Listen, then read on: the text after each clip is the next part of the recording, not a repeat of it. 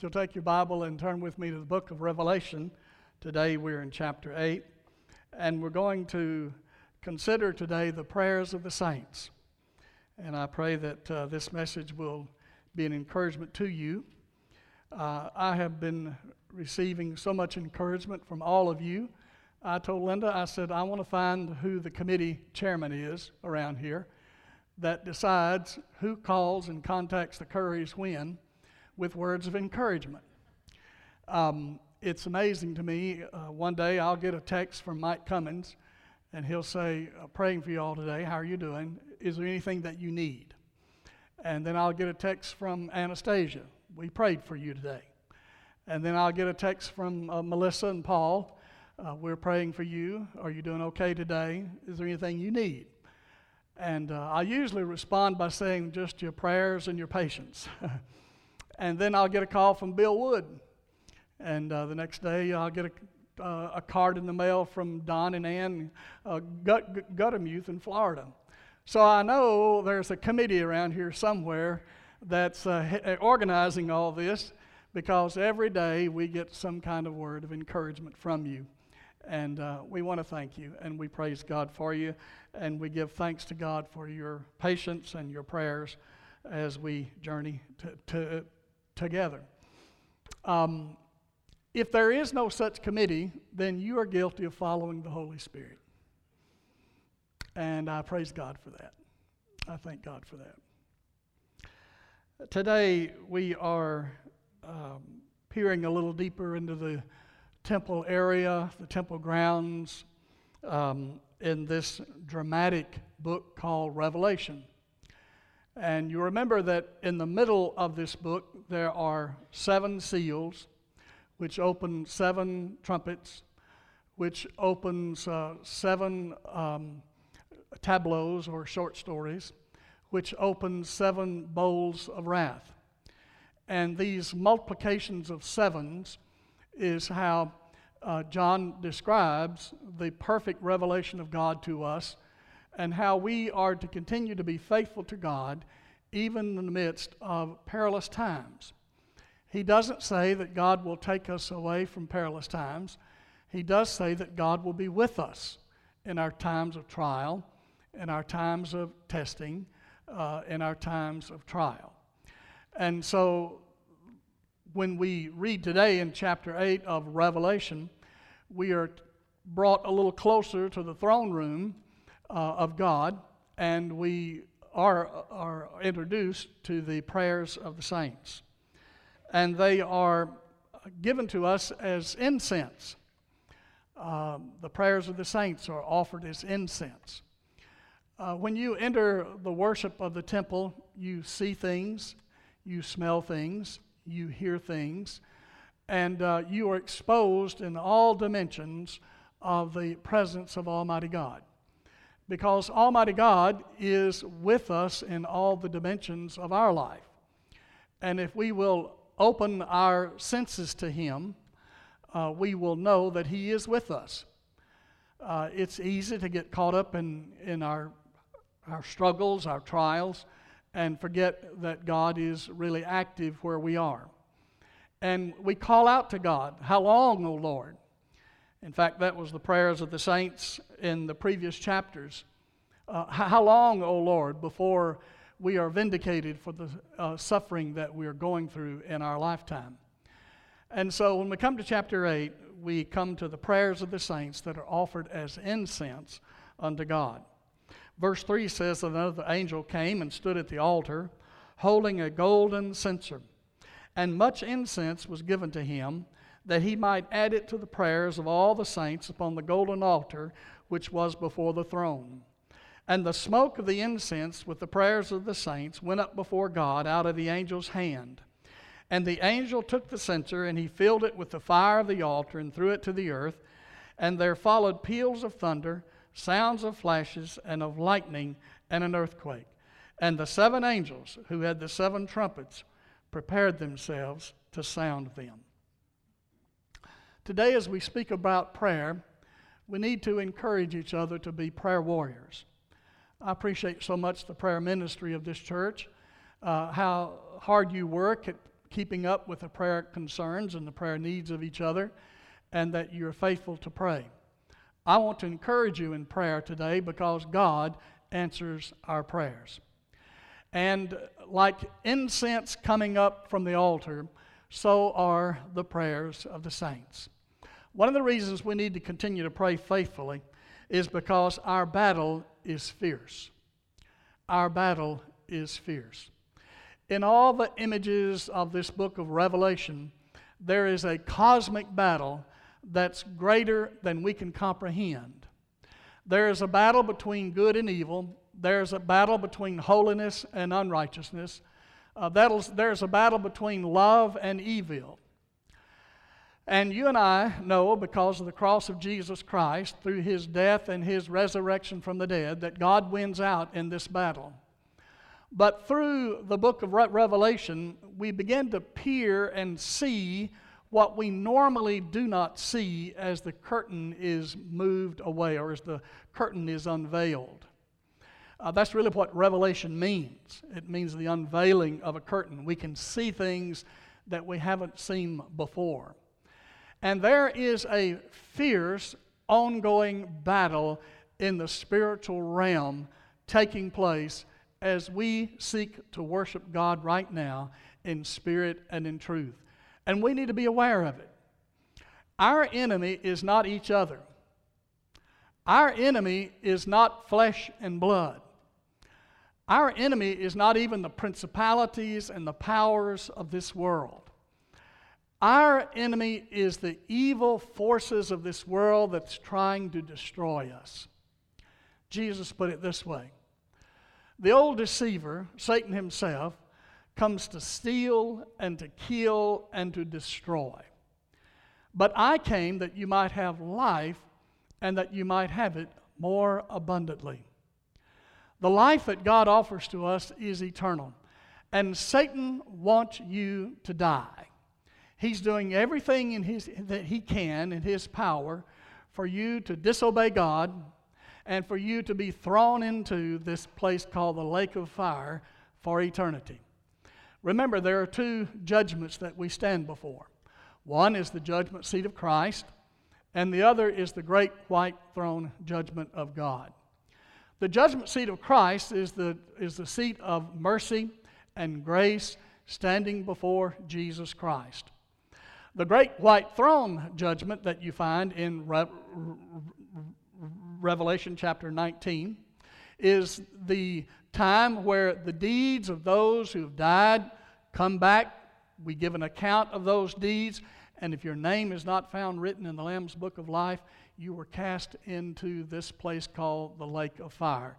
And death and hell itself are cast into this place of the Lake of Fire. These are images that are hard for us to grasp. These are images of a power struggle that's greater than we can, can, can conceive. But you need to know that God is victorious in this battle.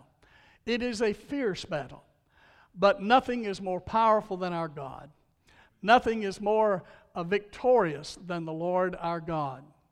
And so we are encouraged in this book of the Bible to be Nikes. Remember that word that I gave you the other Sunday? N I K E. In the uh, letters to the seven churches, he says, I want you to do this, I want you to accomplish this, I want you to accomplish that. Each of those promises that God gave to the seven churches is the same promises that God gives in Revelation twenty-one and twenty-two. And so we are encouraged to be faithful and to overcome, because the battle that we face is fierce and is serious, and people are falling every day to this battle of sin and destruction. I hope that takes your heart, uh, that, that your heart takes this seriously, and that you will begin to pray for the lost around you, the lost that are in your family, that are lo- the lost that are in this building right now, Uh, the lost that are hearing the gospel for the very first time. Uh, last Sunday we prayed over the Christmas boxes. And those are going out to children around the world that have never heard about Jesus Christ. And we, we live in a time where we think everybody's heard about Jesus, but they haven't. They just haven't. And uh, these children will open these boxes. It'll be the first Christmas they've ever had in their life. And they will get a toy, they'll get some kind of coloring object, and uh, but they'll also get a copy of the gospel of Christ. Our culture, our, our state is going to do the same thing in the spring. Uh, we're going to be sharing the gospel with every household in our county this spring, right before e- e- Easter. Uh, we're going to have a little packet. It's going to have uh, a sample of the church uh, pages in it. It's going to have a D V D, and the D V D is going to be the gospel story of G- Jesus Christ. And it's the same story about Jesus that our missionaries take to the um, m- mission field and uh, and view there. And it, it's the um, it's the story of Christ. It's the story of His life, and it's a call to salvation and believe in Jesus Christ. So it's the gospel, and it's going out to every home. And we want every home to have a copy. So uh, what I want you to do in Ekron Baptist Church is to say, I'm going to show up, I'm going to take some packets out, and I'm going to leave it at these houses um, on the week that we're going to distribute those. I don't have dates for you yet, but that's forthcoming. And uh, but get yourself ready. Get your mind ready. Get, get your brain around this. I want to reserve a week in my life where I care more about my community than I do myself. I want my neighbors to, to know the gospel. I want them to hear about Jesus, and I don't want anybody to be left out. And so we're going to take the gospel and, and place it in these packets, and we're going to put it in every home in Meade County, and uh, I'd love to see Ekron Baptist Church take the lead on that. Uh, shortly, we're coming up on the Lottie Moon Christmas offering, and I pray that this year we'll not only reach our goal, but we will exceed our goal. Uh, our missionaries are counting on us. Half of what they need to stay on the mission field is uh, raised or received, if you will, during this Lottie Moon Christmas offering. And uh, we've done very well so far uh, every year, and we want to keep uh, doing that. And we want to keep our missionaries on the uh, mission field. We have thirty-five hundred missionaries serving full-time around the world, and they're getting the gospel to lost people. And the battle is fierce. The obstacles are huge. The cost is expensive uh, to keep the gospel out there, to keep the missionaries on the mi- m- mission field. But we want them to know that we support them and that we pray for them. Whenever a missionary comes to your church and gives a report about the activity of God on the mi- mission field, the first thing they ask us to do is pray. That's the first thing. Without prayer, our work is ineffective. But with prayer, God multiplies His work. He multiplies our efforts, and uh, and those seeds that are sown, a lot of them go to the good soil that we never hear about. There are many, many people in the Muslim countries that are now being converted to Christ because the gospel continues to go out faithfully. And our missionaries are serving in places that they cannot reveal where they are. But they're being protected under the under the hand of God, and the Word of God continues to go out, and many Muslims are starting to come to Christ because they realize that in their religion there is no hope. Uh, there's only the uh, you know the possibility that they may get to go to heaven. If you ask an Islamic person, when you die, will you be able to go, go to heaven? And their response will go so, so something like this: If if God wills. You know, I, I I don't know about you, but I want to have more hope than that. I, I, I want to know that uh, when I breathe my last here on this earth, uh, I'm going to be with the Lord in heaven. And the Bible tells me that I can be assured of that by faith in Jesus Christ. And so the people of these religions of the world, whether it be Hindu or Buddhist or Islamic, are beginning to see the emptiness of their religion. And once they see the emptiness of their religion, we give the certainty of the hope of the resurrected Jesus Christ. And because Christ is raised from the dead, our hope is sure, our hope is secure, And uh, the, the battle has been fought and been won at the cross of Jesus Christ. So pray, because our battle is fierce. I was reading yesterday in the book of First Peter chapter four, where Peter talks about the enemy that we deal with being like a roaring lion, seeking whom he may devour. Um, one time I took a trip to Kenya, and they took us out to the park area where we could see some of the animals, and we were hoping to see lions. You know, lions out in the wilderness and the woods and so forth. So we got on the, the truck, and we rode out into the park area, and we looked and we looked, and we, we didn't see a lion. We didn't see a lion. And I asked the driver, I said, uh, where are the lions? And he said, well, they're right on the other side of those those hedgerows, just, just over there. There's tall grass. It's kind of yellow looking. He said, they're just on the other side. They blend in. You really can't see them. And I said, well, I, you know, I'm looking, but I don't see them. And then he said, but they see you. They see you. Oh, I'll never forget that. And I thought, that's the very image that that First Peter uses in talking about Satan. He's like a roaring lion walking about seeking whom he may devour. Our battle is fierce. Our enemy is fierce. And God re- responds to our prayer. It, it's like the, the answer is there. God invites us to engage with him in providing the response to the needs that are out there. Our battle is fierce, so we want to keep praying. Pray number two, because our prayers are effective. The Bible says that the prayers, in the book of James, that the prayers of a righteous person availeth much. God hears the prayers of his saints. Well, you say, I, I don't know if I'm qualified. Uh, I, I don't know if I'm holy enough. Well, folks, number one, you'll never be holy enough for God to hear you. God hears you because he wants to know uh, who you really are. He wants to hear your heart. He knows what you're thinking. He knows when you're angry with him. He knows when you're happy with him. He knows when you've been at unrest and, and or at peace. Uh, he knows what's going on in your life. He wants to have a conversation with you. And he wants that conversation to go something like this. Can we just talk? Can, can, can you just get off your heart what's on your heart? Can, can we just be open and authentic and honest here and talk with each other about our relationship? You know, good communication is the heart of any healthy re- re- relationship. And all that we believe about God is a relationship. And prayer is the communication in that relationship with Almighty God. And that he already knows what you're thinking. He just wants to hear you say it. He just wants to hear you say it. Because you need to hear yourself be honest. You, you, you, you need to hear yourself struggle with the great issues of life that you're struggling with, maybe even now. God wants to hear that. Because he has for you a hope.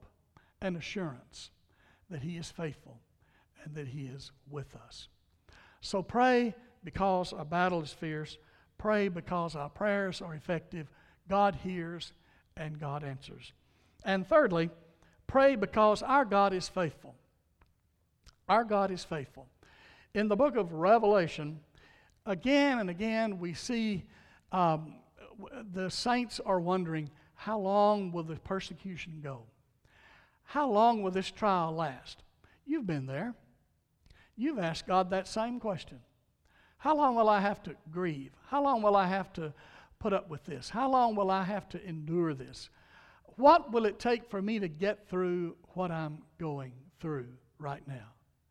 And the Lord is saying to us, I'll be there with you. I will not abandon you. I will not for- for- forsake you, but I will be with you. And because God is with us, we are not alone. He is with us every step of the way. The very word Emmanuel means God with us. And it's the character of God to have released his hold on heaven and to allowed himself to take on the form of a bondservant, and being made in the likeness of men, and being found in appearance as a man, he humbled himself, he became obedient to the point of death, even death on a cross.